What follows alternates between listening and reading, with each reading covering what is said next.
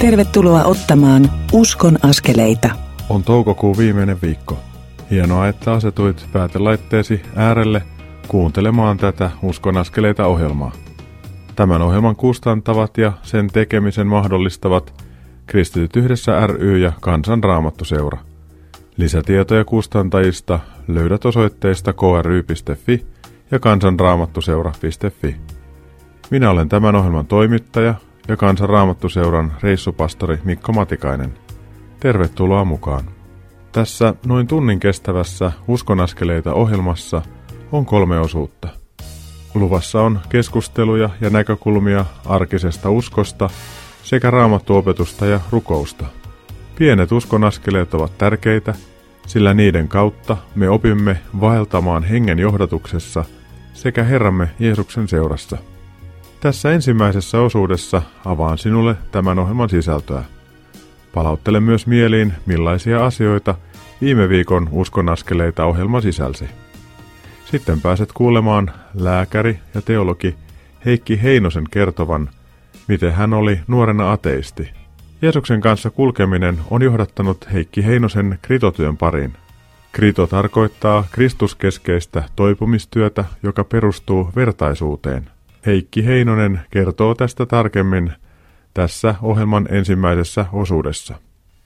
Ohjelman toisessa osuudessa diakoni Ritva Hirvonen kertoo työurastaan. Sen kautta hän on kohdannut paljon kärsimystä ja inhimillistä hätää. Ritvan omaan elämään on myös osunut monia kärsimyksiä ja vaikeuksia, joiden keskellä usko on ollut kovilla. Monessa ahdistuksen liemessä marinoidun Ritvan puhe on koskettavaa. Tämänkertaisen ohjelmamme kolmannessa osuudessa pastori Panu Pitkänen puhuu antamisesta, tai paremminkin Jumalalle palauttamisesta. Panu ei muuten puhu tästä vaativassa tai syyllistävässä sävyssä, vaan hyvällä, rohkaisevalla tavalla. Luvassa on sangen mielenkiintoinen ohjelma havahtumisen, vertaistuen, kipujen ja anteliaisuuden äärellä.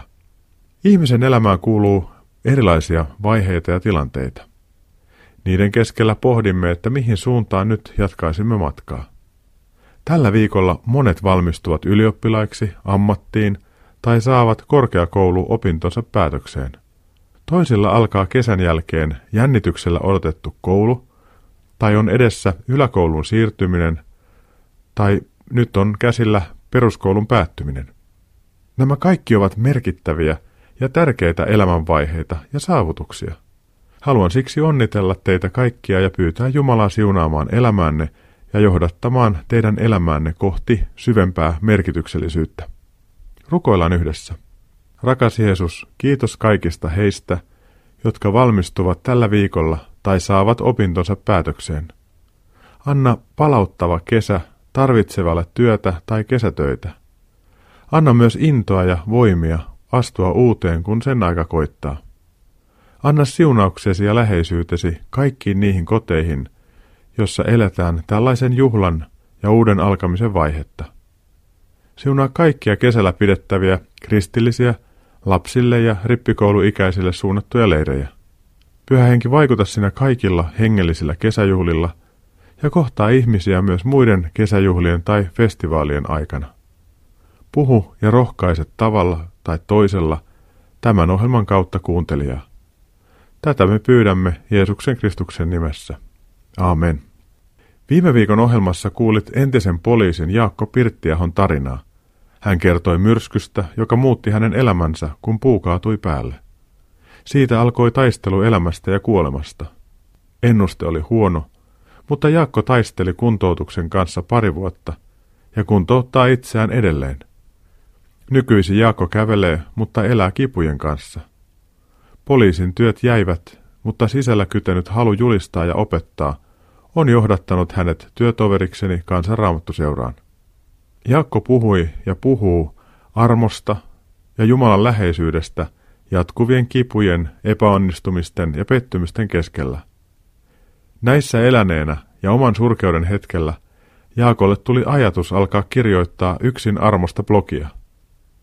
Sen pohjalta hän on myös koonnut pari kirjaa. Ne lohduttavat ja rohkaisevat tuhansia elämänmurjomia ihmisiä. Jaakko Pirttiahon kanssa keskusteli näistä asioista Virpi Nyyman. Toinen kouluttajamme, Kristiina Nordman, haastatteli viime viikon ohjelmassa Rauman seurakunnan kappalaisia Ulla Vuorta ja Riitta Granruuttia myötätunnosta sekä sen merkityksestä kaikessa elämässä ja myös työyhteisössä. Kristiina Nordman on muuten koonnut tästä aiheesta erittäin toimivan kokonaisuuden, joka palvelee hyvällä tavalla työyhteisöjä ja seurakuntia. Kun katsomme toisen ihmisen elämää, niin emme voi mitenkään tietää, millaisia asioita hän kantaa sydämessään, tai millaisten paineiden ja kipujen kanssa hän elää. Jeesus sanoi Matteuksen evankeliumin 7. luvun jakeessa 12. Kaikki, minkä tahdotte ihmisten tekevän teille, tehkää te heille. Tässä on laki ja profeetat. Voidaksemme toimia näin, meidän olisi tärkeää puhua toisen kanssa ja kohdata hänet ihmisenä.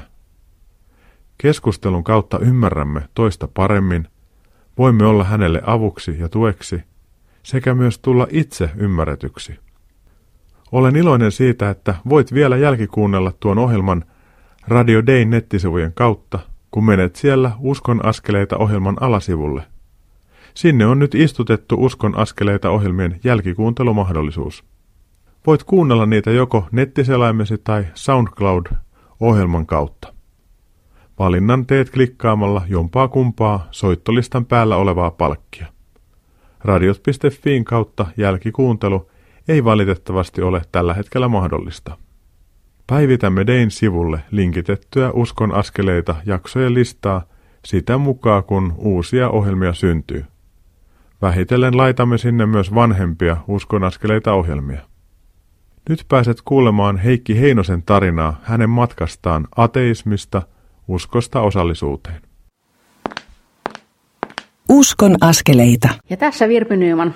Heikki Heinonen, voitko kertoa kuuntelijoille, että miten sinun ja Jeesuksen tiet oikein kohtas? Mitä tapahtui? No lähdetään siitä, että nuoruudessani niin mä olin tiukka ateisti ja siihen ei Jumala tai mikään yliluonnollinen sopinut, koska ajattelin niin kuin puhtaasti tieteellisesti ja nimenomaan luonnontieteellisesti kaikkia asioita. Ja lähinkin sitten opiskelemaan lääketiedettä näistä lähtökohdista. Mutta siinä lääketieteen opiskelujen aikana aloin pohtia sitä, että löytyykö tästä kuitenkaan sellaisia selityksiä tästä luonnontieteellisestä maailmankuvasta, jotka tyydyttää mua. Ja, ja se itse asiassa se asia alkoi ahdistaa mua ja vähitellen tajusin, että, että jotain muuta on pakko olla olemassa.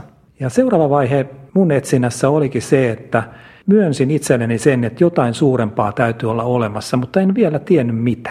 Ja sen jälkeen sitten lähdin tutustumaan eri vaihtoehtoihin ja, ja vähitellen kun niihin tutustuin, niin jotenkin kristinusko alkoi kiehtoa eniten ja, ja aloin siihen tutustua lisää ja totesin, että tässä voisi olla jotain kokeilemisen arvosta. Ja, ja muistan ihan hyvin sen bussimatkan jossain tuolla Porvoon lähellä vähän yli 30 vuotta sitten, kun ajattelin, että kannattaahan tätä nyt kokeilla – ja, ja tulin uskoon ja, ja täytyy sanoa, että kannatti kokeilla. Ei elämä ole ollut helppoa senkään jälkeen, mutta, mutta semmoinen ahdistus katos ja, ja on jotain, johon turvata, on toivo koko ajan elämässä. Mielenkiintoista, että sulle käy tällä tavalla, että ikään kuin ajattelun kautta, että tällaisia vaihtoehtoja on, ja tämä voisi olla se, mikä jotenkin tuntuu ja kolahtaa ja on järkeen käyväkin. Niin, mä ajattelen, että se varmaan kuvastaa jollain tavalla mua, että, että kuitenkin on tottunut asioita ajattelun kautta ja tiedon kautta työstämään, niin, niin sen takia varmaan päädyin myös tuohon ratkaisuun niin sitä kautta. Siitä eteenpäin se ei ehkä ollut pelkästään sitä, että sitten on saanut paljon kokea muutakin, että järki ja, ja tieto ei, ei selitä kaikkea ja on, on niin tärkeitä monessa asiassa. Mitä usko sinulle tänä päivänä on? No usko on semmoinen peruskallio, jonka varassa mä jatkan, jatkan vaellustani täällä maan päällä. Jotain, jonka varassa voin koko ajan mennä eteenpäin ja, ja tiedän, että, että sattui mitä sattui, niin on jotain, joka kantaa mua. Kantaa täällä ja kantaa myös sitten aikanaan, kun täältä lähden pois. Kiitos Heikki, että kerroitte oman tarinasi. Kiitos Heikki ja Virpi tästä. Heikki Heinonen on muuten lääkärin pätevyyden lisäksi kouluttautunut myös psykoterapeutiksi. Näin hänellä on erittäin laaja kuva ihmisestä, ihmisen fyysiseen terveyteen ja henkiseen jaksamiseen liittyvistä asioista. Koska miehellä on innostusta riittänyt, niin hän on valmistunut myös teologiksi. Osaamispohjaa Heikki Heinosella siis riittää. Kun tähän liittyy myös usko ja ymmärrys ihmisyydestä, niin Heikin puheessa ja olemisessa on aivan poikkeuksellista syvyyttä. On suuri lahja, että Heikki on mukana myös kansanraamattuseuran luotsaamassa kritotyössä, antaa asiantuntemustaan ja rakkauttaan vertaistukea tarvitseville ihmisille myös tämän upean työmuodon kautta.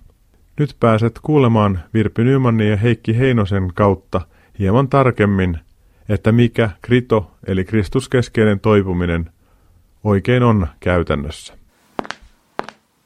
Tässä on Virpi Nyyman KRSn kouluttaja Heikki Heinonen. Tiedän, että olet mukana kritotyössä. Mikä ihme on krito? Kuinka selittäisit sen?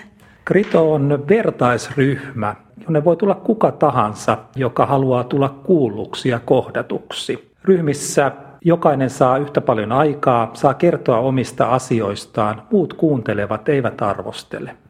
Minkälaiselle ihmiselle tämä sopii? Että onko se jotenkin elämäntilanteeseen riippuvainen vai, vai mihin tarpeeseen tämä vastaa? Kritoryhmiä on vähän erilaisia ja, ja sopii aika monenlaisille ihmisille. Voidaan käsitellä tunneelämän haasteita, erilaisia kriisejä, monenlaisia asioita. Sopii monenlaisille ihmisille. Ehkä ihan jossain voimakkaassa äkillisessä kriisitilanteessa se ei ole oikea ajankohta mennä kritoryhmään, ehkä sitten hieman myöhemmin silloin. Eli jos jotenkin elämässä on jokin asia solmussa tai, tai ei ymmärrä itseään tai elämänsä tai miten ajattelee tai kokee asioita, niin silloin tästä voisi olla apua. Juuri näin, eli se, että pääsee puhumaan ja sanottamaan sitä omaa elämäntilannetta ja, ja kuulemaan myös muiden kokemuksia, niin, niin siitä voi olla tämmöisessä tilanteessa, kun asiat on solmussa, niin, niin hyötyä.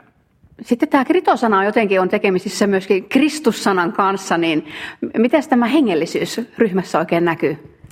Kyllä se näkyy sillä tavalla, että jokaisessa kritotapaamisessa rukoillaan. Ja, ja kyllä tässä nimenomaan on kyse kristillisestä toipumistyöstä. No mitäs tuo, jos tuolla on joku kuulija, joka jotenkin nyt kiinnostuu, että tämä kuulosti mielenkiintoiselta, niin mistä saisi lisää tietoa tai pääsisi asiassa jotenkin eteenpäin? No ensinnäkin tämmöisiä kritoryhmiä järjestetään ympäri Suomea. Et voi löytyä se ihan omasta seurakunnastakin kritoryhmä. Sitten lisätietoa löytyy Kriton nettisivulta ja Facebookista. Ja elokuussa järjestämme Vivamossa Krito-konferenssin ja koulutamme myös uusia pienryhmäohjaajia siellä. Keitä on tänä vuonna konferenssissa mukana ja mikä on tänä vuonna konferenssin teema? Tänä vuonna konferenssin teemana on kriisit osana elämää ja asiantuntijaluentoja pitävät Kaisa Kivimäki, Mirja Sinkkonen ja, ja myös itse olen lupautunut puhumaan aiheesta kriisit osana elämääni. Heikki Heinonen, kiitos tästä tietopaketista. Sydämellinen kiitos tästä näkökulmasta. Mikäli sinussa tai yhteisössäsi heräsi tai herää ajatuksia tai kiinnostusta kritoa kohtaan, niin voit jo nyt laittaa kalenteriisi ajankohdan 8-11.8., jolloin Vivamossa pidetään kritokonferenssi. Siellä voit nähdä Heikki Heinosen livenä. Hän puhuu konferenssissa otsikolla Kriisit osana elämääni. Heikin lisäksi konferenssissa opettavat Mirja Sinkkonen, Kaisa Kivimäki ja Ulla Saunaluoma. Suosittelen Kritoon tutustumista ja Kritokonferenssin osallistumista erittäin lämpimästi. Ihmiset tarvitsevat elämänsä kriiseissä vertaistukea jaksaakseen. Kun kohtaa toisia, jotka kamppailevat elämänsä ja kriisiensä kanssa, sekä pääsee jakamaan omia kokemuksiaan, niin voi lohduttaa toisia ja tulla lohdutetuksi. Taju siitä, että ei ole yksin kriisiensä ja epäonnistumisiensa kanssa, on hoitavaa. Kun tähän tulee mukaan vielä rukous, niin kriisissä olevaa tai sitä käsittelevää kannattelevat myös ihan kaikkiset käsivarret. Paavali kirjoitti roomalaiskirjeen 15. luvun jakeessa 12, iloitkaa iloitsevien kanssa, itkekää itkevien kanssa. Tässä on aika suora kehotus antaa vertaistukea toiselle ihmiselle. Tämän kehotuksen siivittämänä rukoilemme nyt yhdessä. Jeesus, haluamme rukouksin asettua niiden ihmisten rinnalle, joilla on elämässään kriisejä, ahdistuksia tai käsittelemättömiä asioita. Rakas Jeesus, levitämme myös omat kipumme ja kysymyksemme eteesi. Anna lähellemme ihmisiä, joiden kanssa voimme näitä jakaa ja olla myös toisten tukena. Kiitos rakkaudestasi silloinkin, kun kipujemme takia sitä on vaikea ottaa vastaan tai ymmärtää. Haluamme antaa elämämme sirpaleiksi menneet asiat käsisi ja jäädä sinun hyvyyteesi. Kiitos Jeesus siitä, että sinä olet, elät ja vaikutat. Sinun nimeesi luotamme ja siinä me rukoilemme. Aamen. Kuuntelemme seuraavaksi Tuula Hakkaraisen laulamana laulun särkyneille. Sen jälkeen uskonaskeleita ohjelma jatkuu ja pääset kuulemaan diakoni Ritva Hirvosen kokemuksia kärsimyksestä liittyen työhön ja sitten myös omaan elämään. Pysy siis kanavalla.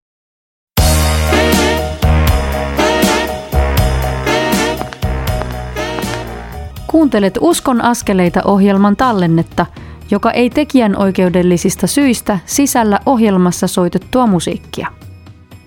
Nyt siirrymme ohjelman toisen osuuden pariin.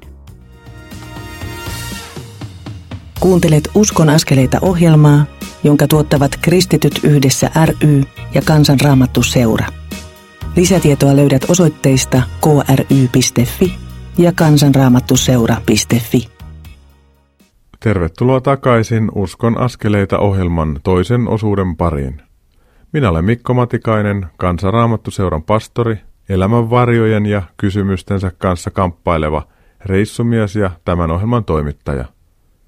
Kiva, että olet kuulolla. Silloin tällöin saan näistä uskonaskeleita ohjelmista kuulijapalautetta. 13.5. lähetetyn uskonaskeleita ohjelman jakson jälkeen sain koskettavan viestin. Mainitussa ohjelmassa kupariset kertoivat siitä, miten Tuula rouvaa oli rukoiluttanut tyttären puolesta. Hän oli mennyt polville ja tytär oli saanut lohdutusta tilanteeseensa, vaikka ei ollut edes samoissa tiloissa. Tuula oli rukoillut myös miehensä Tuomon puolesta vuosia.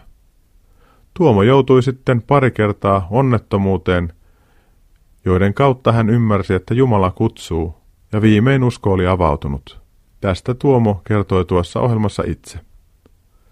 Minulle palautteen lähettäneen ihmisen elämässä on menossa raskas vaihe, sillä hän on juuri menettänyt aikuistumassa olleen lapsensa.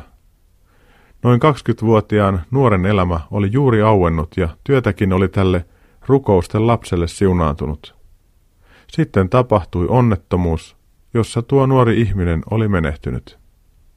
Vanhemman sydän on ymmärrettävästi edelleen riekaleina vuosi sitten tapahtuneen johdosta ja tulee olemaan kipeä elämän loppuun asti. Usko ei näytä suojaavan meitä vaikeuksilta, geenivirheiltä, yllättäviltä ja lopullisilta menetyksiltä. Miksi Jumala sallii ja missä hän on, kun pahoja asioita tapahtuu? Jokainen meistä joutuu jossain vaiheessa kyselemään ja kohtaamaan tällaisia asioita. Olen itse joutunut painimaan vastaavien asioiden kanssa ja jäänyt hiljaiseksi ja miettelijäksi Jumalan edessä. Aina kun emme saa vastausta kysymyksiimme.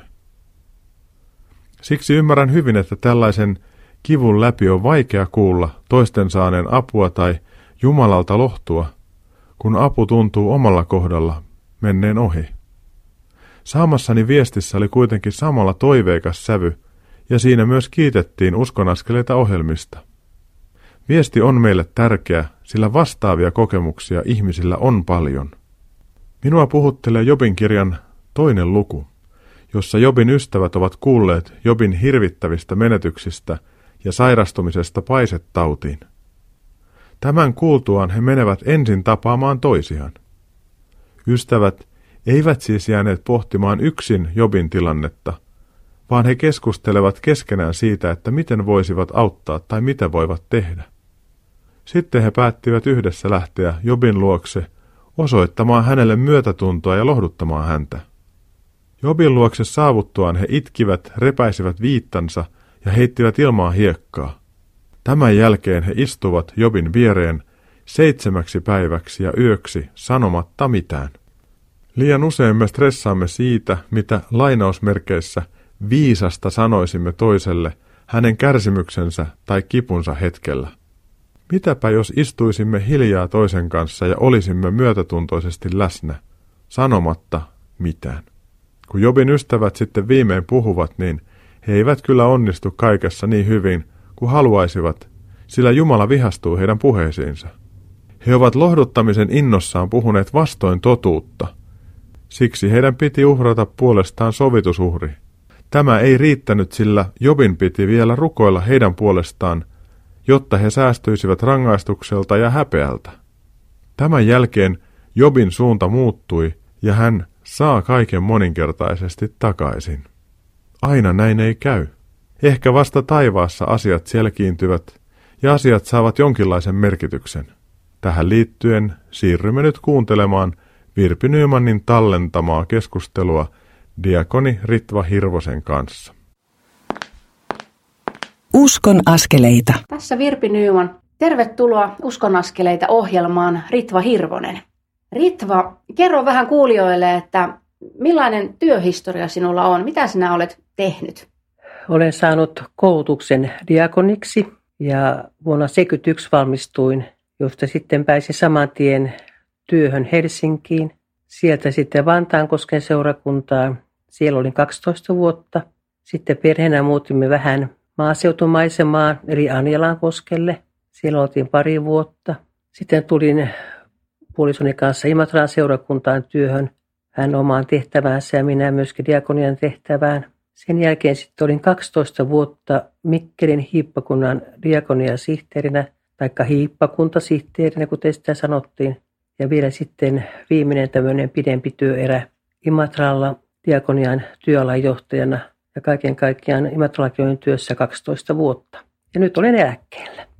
Eli sinulla on tämmöinen hyvin vahva diakoniatyön tausta ja tiedät sen puolen elämästä todella hyvin. Kyllä on, että kokemusta mä oon saanut pääkaupunkiseudulta ja, ja maaseudulta ja sitten myöskin vähän laajemmalta alueelta tuossa Mikkelin hippakunnassa. Ja sitten tässä pikkukaupungissa, missä nyt elän, niin olen täällä myöskin ollut siinä tehtävässä. Ihmisten kärsimys tulee diakoniatyössä kovin lähelle, mutta on, on tainnut tuo ihmisten kärsimys ja kipu tulla myös henkilökohtaisesti sinua lähelle. Molempia olen saanut lahjaksi ja koettelemukseksi ja voisi myöskin joskus sanoa, että taakaksikin.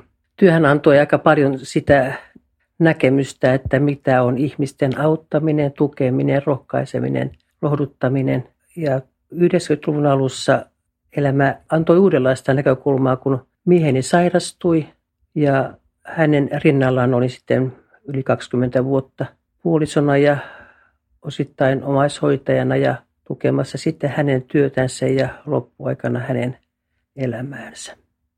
Tämä on tuonut sinun elämään myöskin ihan toisenlaista näkemystä ja syvyyttä sitten, kun vastaavasti kohtaat toisia, jotka samassa tilanteessa. Niin, se on se kaikkien paras oikeastaan tämmöinen etu, että kun itse kokee jotakin, niin osaa myöskin auttaa ja tukea niitä, jotka samantyyppistä elämää joutuvat elämään. Ja tätä olen saanut pitkin elämääni huomata ja nähdä myöskin sitä, että mitä se on se rinnalla kulkeminen. Sinä aikaisemmin, kun juttelimme, niin sanoit jotakin vähän, että on vähän niin kuin jobin osa. Mitä niin. tämä tarkoittaa? No kyllä sitä on joutunut vähän kokemaan sitä, että kyselee, että miksi Jumala kohtelet näin. Miksi Jumala kohtelet perhettäni näin. Onko syy jossakin sellaisessa asiassa, jota en ymmärräkään. Ja kuitenkin loppuus kuitenkin koen, että Jumala antaa näitä koettelemuksia sen takia, että itse kukin koettelemuksissa turvautuisi entistä enemmän Jumalan läsnäoloon ja hänen mahdollisuuksinsa. Ja tietysti se, että kun arjessa on koettelemuksia, niin siinä tilanteessa myöskin syvenee se kaipuu, että Herra auta, kun on näin vaikeaa. Eli ihan selkeästi tämmöinen niin kuin yhteys Jumalaan kasvaa ja siitä Jumalasta tullaan niin kuin riippuvaiseksi. Että jokainen päivä oikeastaan pyytää sitä, että Herra auta, ilman sinua en jaksa. Mitä olet oppinut Jumalasta kaikkien näiden tapahtumien ja kokemusten kautta? Ensinnäkin, että kyllähän uskokin on koetuksella ollut.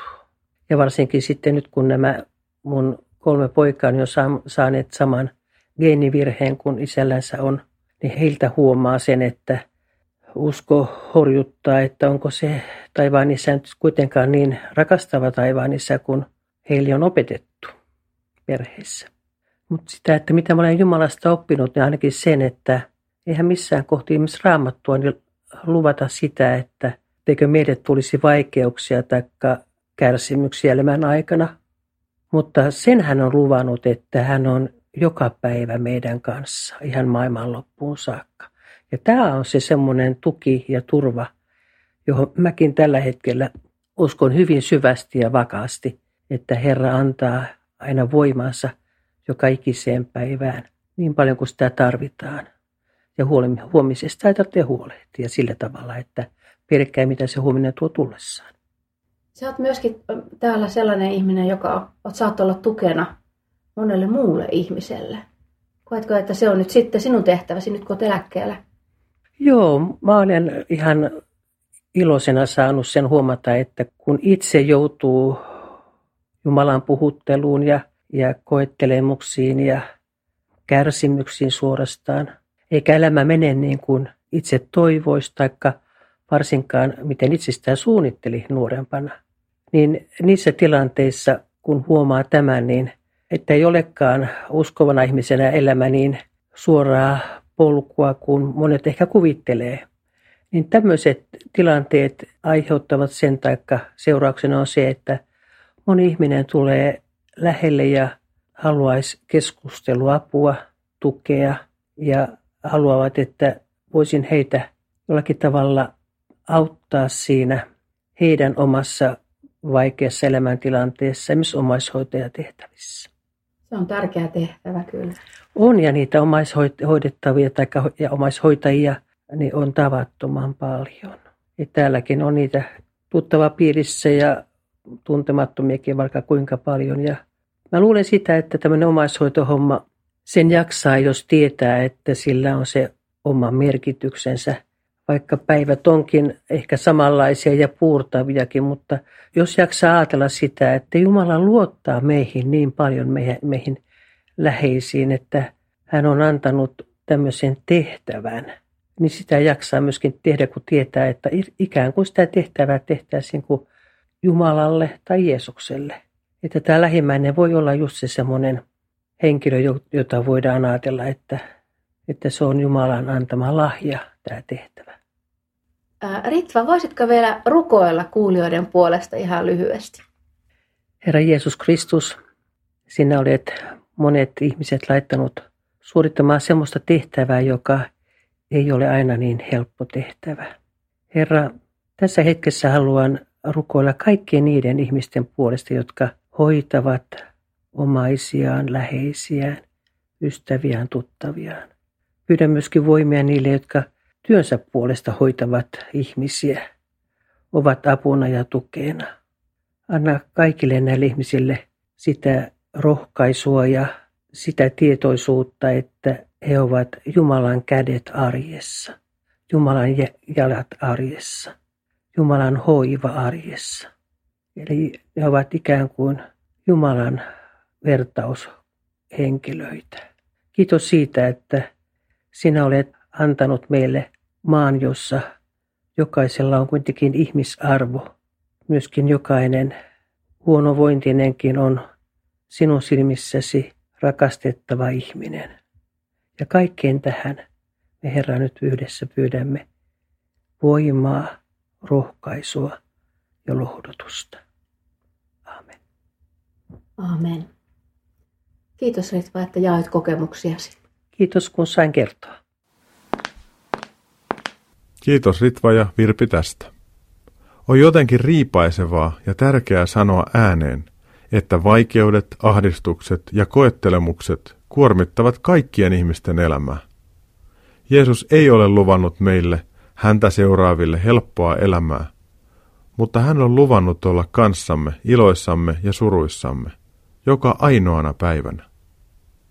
Kuten kuulimme, niin Ritvalla on ollut monenlaista vaikeutta ja pettymystä omalla matkallaan. Minua kosketti se, kun Ritva sanoi jotain tällaista. Oikeastaan on etu, että kun itse kokee jotain, niin osaa ja voi auttaa ja tukea niitä, jotka joutuvat elämään samantyyppistä elämää. Hän on saanut nähdä ja kokea, mitä on rinnalla kulkeminen. Vertaistuki ihmisten kesken on äärimmäisen tärkeää. Tätähän ovat ohjelman ensimmäisessä osuudessa mainitut kritoryhmät. Tästähän lääkäri, psykoterapeutti ja teologi Heikki Heinonen puhui kuulemassamme haastattelussa. Jos koet tarvitsevasi tukea elämän haasteiden keskellä, niin etsiydy kritoryhmään tai vastaavaan. Voit olla myös perustamassa tällaista ryhmää omaan seurakuntaasi, jos koet Herramme siihen kehottavan. Ritva oli myös aito siinä, että hän sanoi välillä kysyneensä Jumalalta, että miksi tämä salli. Ritva sanoi myös, että ilmeisesti Jumala sallii tällaista, että turvautuisimme enemmän Jumalan läsnäoloon. Kun on vaikeaa, niin helpommin sanomme, että Herra auta. Tästä yhteys Jumalaan kasvaa ja tulemme riippuvaisemmaksi Jumalasta. Usko on kuitenkin koetuksella aina välillä. Jumala on luvannut olla kanssamme kaikki päivät maailman loppuun asti. Omaishoitajia on tässä yhteiskunnassamme muuten todella paljon, ja he ovat kovilla. Galatalaiskirjeen kuudennen luvun alussa Paavali kehottaa meitä lempeästi ojentamaan heitä, jotka ovat tekemässä väärin. Tämä tulee tehdä rakastavasti ja niin, että kannamme samalla toistemme taakkoja. Meidän ei tule verrata itseämme toisiin. Paavali myös kehottaa meitä kantamaan omat elämäämme kuuluvat kuormat. Jokaisella meistä on näitä, ja me joudumme kohtaamaan tällaisia asioita ennemmin tai myöhemmin. Usko ei meitä näistä vapauta, mutta se tuo tähän kaikkeen jotenkin jännää syvyyttä ja lujuutta, että jaksamme kulkea kuormiemme kanssa. Meidän tulee siis kantaa omat kuormamme ja huolehtia velvollisuuksistamme niin hyvin kuin pystymme. Mutta kun tulee se hetki, että kuormat ovat muuttumassa ylivoimaisiksi taakoiksi, niin meidän tulee pyytää toisilta apua niiden käsittelemiseen ja niiden kanssa kulkemiseen. Jos puolestani näen toisen uupuvan, niin minua kutsutaan auttamaan toista, asettumaan hänen rinnalleen ja auttamaan ottamaan se seuraava askel. Näin Jeesuksen rakkaus voi tulla näkyviin ja välittyä ihmisten kesken. Oli tärkeää, että Ritva rukoili puolestamme ja kanssamme puheenvuoronsa lopuksi. Tästä onkin hyvä siirtyä kuuntelemaan Jaakko Löytyn laulamana kappaletta Pidä minusta kiinni. Tuon kappaleen jälkeen siirrymme ohjelman kolmanteen osuuteen, jossa kuulet Panu Pitkäsen ajatuksia kymmenysten antamisesta tai palauttamisesta Jumalalle.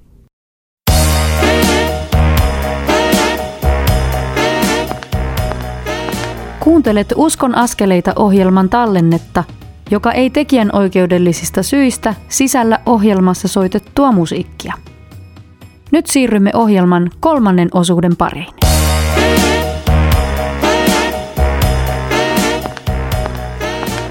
Uskon askeleita. Tervetuloa kuuntelemaan Uskon askeleita ohjelman kolmatta osuutta. Uskon askeleita ohjelmaa kustantavat ja sen tekemisen mahdollistavat Kristityt yhdessä ry ja Kansanraamattuseura. Minä olen Kansanraamattuseuran reissupastori ja tämän ohjelman toimittaja Mikko Matikainen. Yhdessä haluamme rohkaista sinua, rakas kuulija, ottamaan omassa elämässäsi niitä pieniä mutta tärkeitä uskonaskeleita.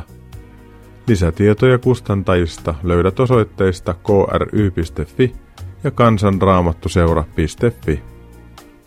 Jeesus kehottaa meitä rakastamaan toisiamme ja näin luomaan ilmapiiriä, jossa heikossa tilanteessa oleva voi kokea olevansa arvostettu, rakastettu ja tuettu. Olisi tärkeää, ettei meille tulisi sellaisia ylihurskaita naamareita, jotka tekevät meidät ja yhteisömme jotenkin keinotekoisiksi ja etäisiksi. Ylihurskaiden ihmisten lähellä on kyllä vaivaannuttavaa olla. On tuntunut hyvältä kuulla tässä ohjelmassa lääkäri Heikki Heinosen tulee Jeesuksen luokse järkeilyn kautta. Heikki on mukana elokuussa pidettävässä kritokonferenssissa, jossa hän puhuu otsikolla Kriisit osana elämääni. Diakoni Ritva Hirvonen avasi työssään ja omassa elämässään kohtaamien kriisejä, joiden keskellä on vaan ollut pakko elää.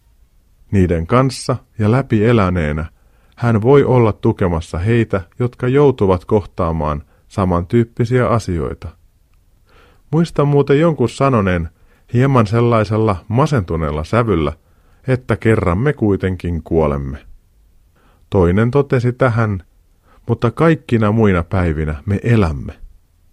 Elämä on matka, jossa voimme elää itsemme lisäksi myös Jumalalle ja muille. Nyt pääsemme kuulemaan pastori Panu Pitkäsen puhetta antamisesta ja kymmenyksistä. Uskon askeleita. Mikko Matikainen tässä. Mä olen Munkkiniemen kirkossa ja mun vieressäni on verkostoyhteisön pappi Panu Pitkänen. Tervetuloa Uskon askeleita ohjelmaan. Kiitoksia, mukava olla täällä. Panu, kun mä oon käynyt verkoston messuissa, niin sä oot pari kertaa opettanut antamisesta sillä tavalla, että se on minua vahvasti koskettanut. Mitä antaminen sinulle merkitsee? Mä joskus vuosia sitten tulin sellaiselle paikalle, jossa mä itse asiassa sanoin, että mä en haluaisi puhua enää antamisesta, vaan mä haluaisin puhua palauttamisesta. En tiedä, oliko nyt joku noista opetuksista sellainen, mutta mä oon jotenkin havahtunut siihen, että kaikki hyvä, mitä minulla tai kenelläkään meistä on, se on itse asiassa Jumalalta lahjaa. Mä en ole ansainnut mitään siitä. Kaikki se hyvä, mitä mulla on, Jumala on se mulle antanut ja, ja hän kutsuu mua palauttamaan jotakin siitä hänen omasta hyvästään takaisin hänelle. Jotkut ihmiset sanoo, että minä itse olen tehnyt näitä ja minä olen opiskellut ja minä olen tehnyt sitä ja tätä ja tota, niin silloin on aina välillä sanonut, että mutta keneltä olet saanut sen potentiaalin, mikä sinussa on, että sä oot saanut sen lahjaksi ja sä oot jalostanut sitä lahjaa, että loppupeleissä meillä ei oikeasti ole mitään omaa. Panu Pitkänen, miten sä oot oppinut tähän antamiseen tai palauttamiseen? Varmaan se ihan ensimmäinen asia on se, että, että mä oon saanut kasvaa kodissa, jossa Jumala, hänen uskominen, koko paketti Jeesuksesta ja hänen hyvyydestä oli hyvin luonnollinen osa mun perheen elämää, mun vanhempien elämää. Mutta sitten mä muistan hyvin pienenä, että kun t- alkoi tienata jotakin ensimmäistä kesätyörahaansa, niin, niin mun isä sanoi mulle, että Panu, että ensimmäinen 10 prosenttia ei ole alun perinkään sun, että anna se takaisin Jumalalle. Ja sitten jos siitä 90 jotain haluat antaa, niin sitten anna jos haluat. Ja, ja jotenkin se jäi mun niin kuin hengelliseen ajatteluun ja DNAhan. Ja mä oon, niin kuin sillä, mä oon nyt 47-vuotias ja mä oon sillä saplunalla elänyt aina elämäni, että ensimmäinen kymmenen pinnaa, mä en edes ajattele sitä, vaan mä luotan, että Jumalan kanssa se 90 prosenttia on enemmän kuin mun itselläni pitämä 100 prosenttia. Eli sulta ei ole ilmeisesti mitään puuttunut, koska sä sanot 47 vuoden kokemuksella, että kun annat sen 10 pinnaa pois, niin se, se Jumalan siunaama 90 prosenttia on enemmän kuin se itsekkäästi pidetty 100 prosenttia. Toki varmasti on monenlaista puuttunut elämän aikana, mutta se on taas niin suhteellista. Se, että onko se oikeasti ollut puutetta, niin jos sitä kysyt, niin mitä ei ole ikinä puuttunut. Et siis aina, mä olen joka päivä elämässäni saanut ruokaa ja mä ymmärrän, että meidän kristittyjä veljiä ja siskoja elää äärimmäisessä puutteessa ja hädässä tänäkin päivänä. Ja, ja jotenkin mä niin myös ajattelen nyt, ettei radiokuulija ymmärrä väärin. Mä en usko sinänsä lakiin. Tai siis mä en usko, Kristus on täyttänyt kaiken lain. Että tämä ei ole niinku sellainen ö, varma hedelmäpeli automaattisysteemi, että kun annan kymmenen pinnaa, niin sen jälkeen Jumala mua siunaa. Jumala ei ole meidän talutettavissa, eikä hän alistu meidän tällaisiin vippaskonsteihin. Mulle se on enemmän vaan sellainen mun oman Mä myös sillä sitoudun irti siitä mammonaan luottamisesta. Mä haluan sanoa itselleni, että, että mä, mä luotan enemmän Jumala suhun kuin mammona. Ja nyt kenenkään ei pidä syyllistyä.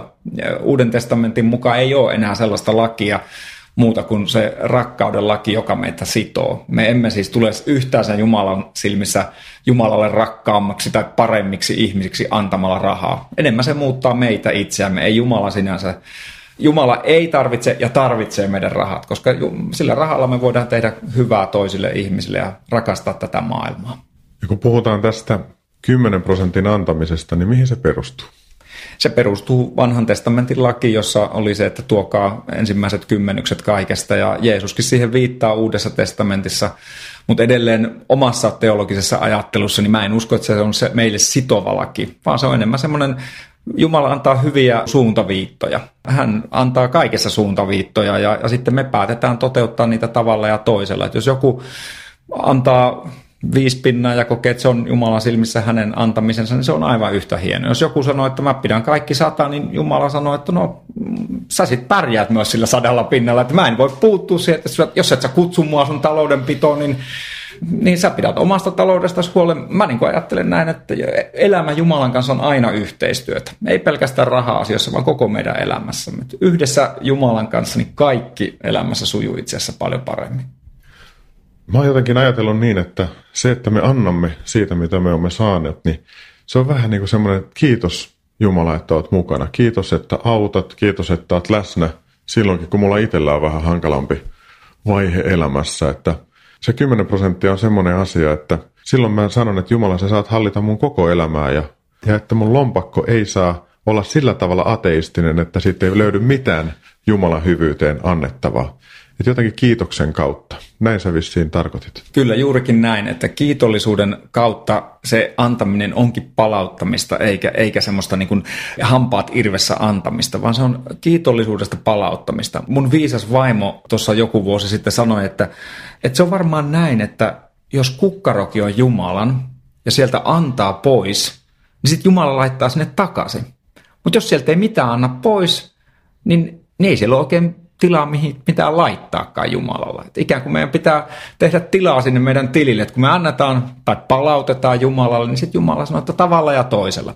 Eikä se tarkoita, joskus se tarkoittaa sitä, että mulla on vähän vähemmän varallisuutta käytettävässä. Mutta huimia on tilastot, jos me katsotaan, että millaisia me olemme globaalissa maailmassa. Me ollaan äärettömän rikkaita Suomessa, äärettömän rikkaita. Meillä on paljon mistä palauttaa. Ja se, että meillä on paljon mistä palauttaa, niin jotenkin mä ajattelen sitä, että Raamatussa kun sanotaan, että niin pysyvät nämä kolme, usko, toivo ja rakkaus, niin ne kaikki perustuu suhteisiin. Eli jos me antamalla mahdollistetaan sitä, että ihmisten kesken syntyy hyviä, lämpimiä suhteita ja että heillä syntyy suhde elävän Jumalan kanssa, niin nämä on ne asiat, jotka säilyy ikuisesti. Että raha ei säily, se on vaan käyttöväline. Joku on sanonut, että vähän rumastikin, että raha on paholaisen ulostusta tai ulostetta, mutta sitten toinen on sanonut siihen perään, että niin, mutta se on loistavaa lannotetta Jumalan valtakunnan työssä. Millaisia ajatuksia tämä sinussa herättää? Se oli nappakasti sanottu. Tuossa olin jokunen aika sitten Raahen kirkossa ja terveisiä sinne Teemu Kakkurille, joka kolehti puheessa sanoi näin, että nyt keräämme kolehdin taivaassa, että rahojasi tarvitse ja helvetissä ne palavat. Nyt on hyvä aika päästä niistä eroon. Ryhdikäs luterilainen kolehtipuhe. No näin se oli. Johdatatko Panu lyhyen rukoukseen tähän antamiseen ja hengelliseen kasvuun liittyen?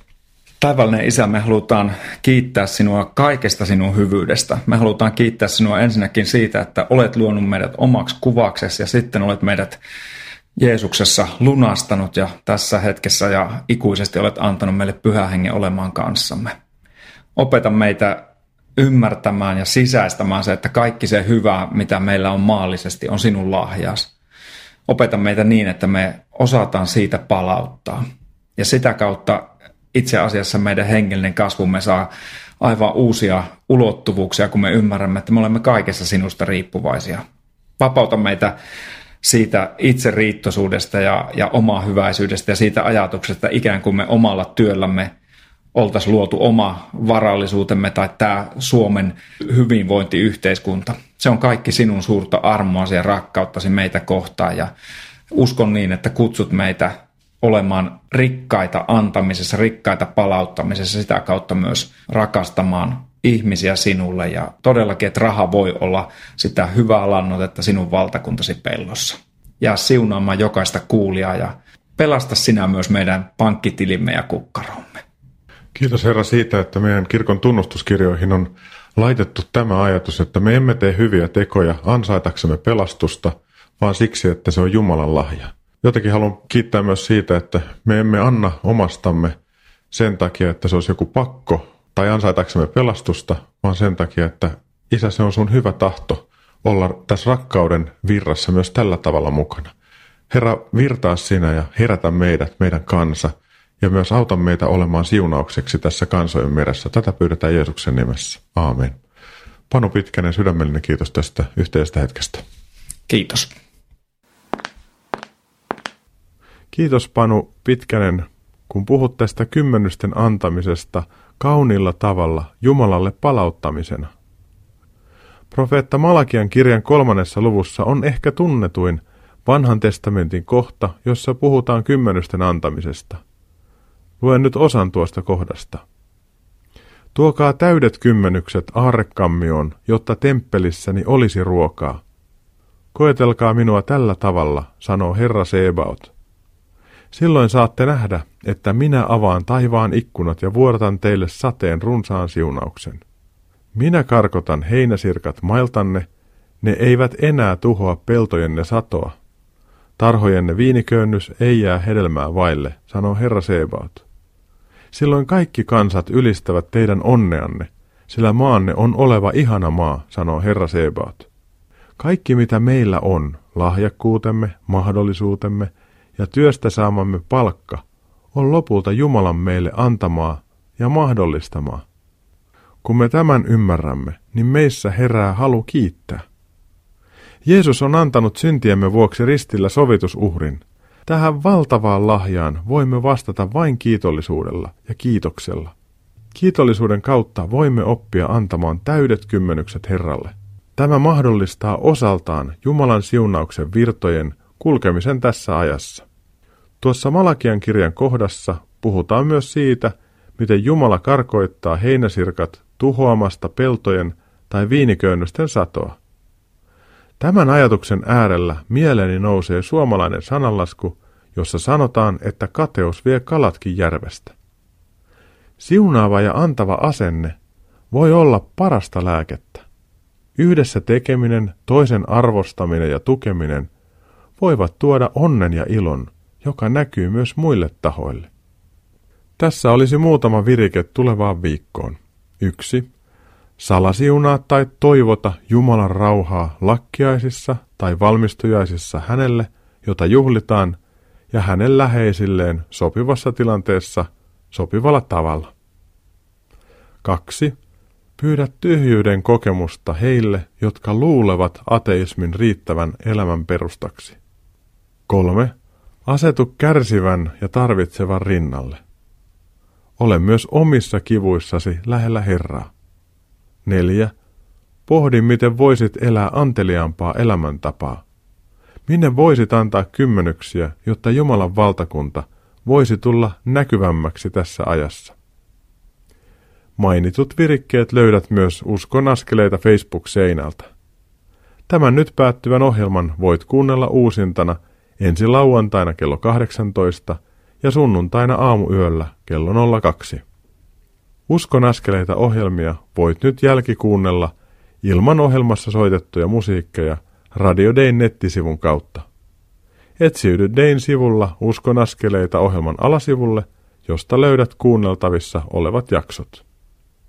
Voit kuunnella niitä nettiselaimen tai SoundCloud-ohjelman kautta. Valinnan voit tehdä klikkaamalla jompaa kumpaa soittolistan päällä olevaa palkkia.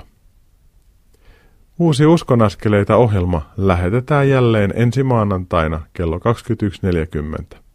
Tämän ohjelman lopuksi soitan kappaleen Olkoon ylläsi kirkas taivas levyltä hiljaisuuden lauluja. Kiitos, että olit kuulolla. Jeesus kanssasi. Ensi viikkoon. Moi moi.